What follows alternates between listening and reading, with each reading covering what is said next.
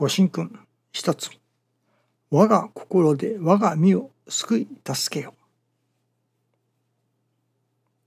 真は力なり神を信ずる力量のことです。50金持てる人100金持てる人200金平気で持てる人これは義とか技ではありません。本当の力量です。我が身を救うと言うても他人を救うと言うても神を信ずる力なしには救えません。神を信ずる力ですね。昨日いただきました。信心の力と技。その力の方でしょうかね。昨日は大変驚きました。まあそれは私どもの家内と私が使わせていただいているスマホがもう78年前のものになりましょうか。数日前娘が新しいスマホに変えました。まあそれも4年ほど前のものですけれどもそれでそのお風呂を家内がいただきましてその4年ぐらいの前のお風呂のスマホと78年前のもう一つ前のスマホとをまあ入れ替える作業をさせていただいたのですけれどもそれこそ7年8年前ですかにやっぱりそういう作業をさせていただきましたがその時は割とまあ大変でした。古いスマホを一旦パソコンの中にまあバックアップしてそしてその新しいスマホの方にそのパソコンのバックアップからまあ元に戻してやるといったような大変手間のかかることでしたけれども今回はびっくりしました。まあ技術というのか進むものだなと思わせていただきましたがこの度はその2つの新しいスマホと古いスマホを互いに並べ合ってというのでしょうか。そうするだけで古いスマホから新しいスマホへデータが移るのですね。びっくりしました。まあ変われば変わるものだなと。まあ簡単になるものだなと。昔に比べるとなんとまあ簡単になったものだ。便利になったものだと。思わせていただきましたが今朝はそのことを何か神様から教えていただいたように思います。いわゆる簡単ということです。師匠大坪総一郎氏はその見教えである愛楽にねそれを簡単です。明瞭です。しかもおかげが確かです。と簡単明瞭確か。と教えてくださいます。まあそう表現されますね。やはり信心をさせていただくということが簡単で明瞭でしかも確実なものとなってこなければならない。と思うのですね。そうでなければ誰でもができるということではない。それこそ何と言いましょうかね。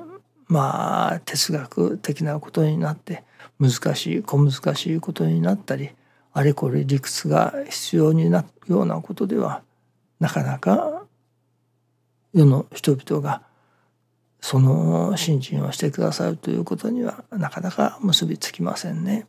やっぱりスマホの新旧の入れ替えが簡単になったように新人においてもやはりその稽古というものが簡単明瞭確実というものでなければならないということを改めて思わせていただきましたそのことを神様が教えてくださったように思いますね。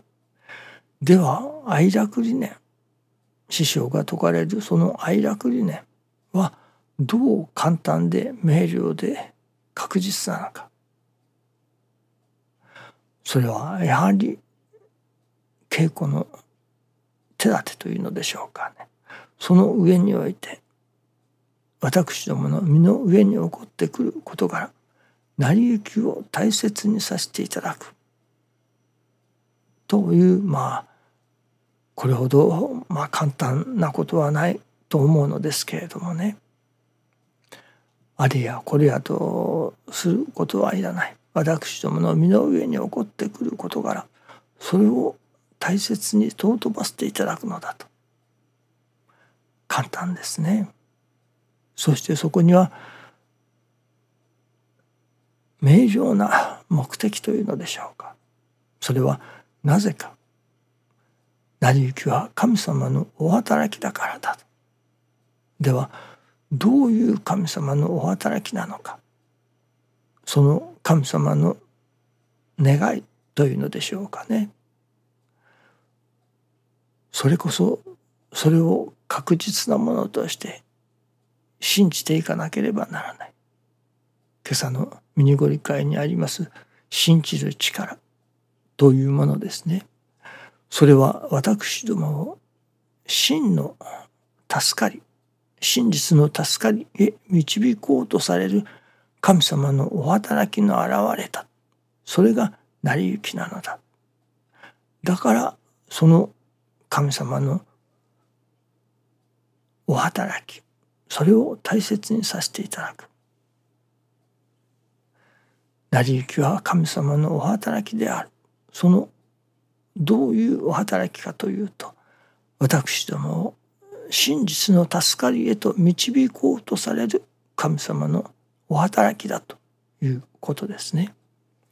ただ私どもにいわゆるご利益的なおかげを授けるための働きではない真実の助かりその真の助かりの世界へ導き入れようとする神様のお働きだそれを大切に尊ばしていただくそれが信心の稽古になるということなのですね。そしてその成り行きを大切に尊ばせていただくということには信心の稽古のまあ一切合切が詰まっている。まあ成り行きを尊ぶうちに牙城牙欲も取れてくる。そしていよいよ心も豊かに大きくなってくる。ありがたい心も育ってくる。といったような神様のご共同をいただくことができる。ですから師匠のもとで信心の稽古をさせていただくその簡単です明瞭ですそしてしかも確実なものそれは成り行きをそれこそ私どもを真実の助かりへと導いてくださろうとする神様の思い願いの現れとして大切に尊ばせていただくということですね。まあ実にこうなりますと簡単です。明瞭です。しかも確実なことです。目の前に起こってきている成り行きほど確実なものはない。ということになりますね。愛着理念は簡単です。明瞭です。しかも確実なものです。ということです。どうぞよろしくお願いいたします。ありがとうございます。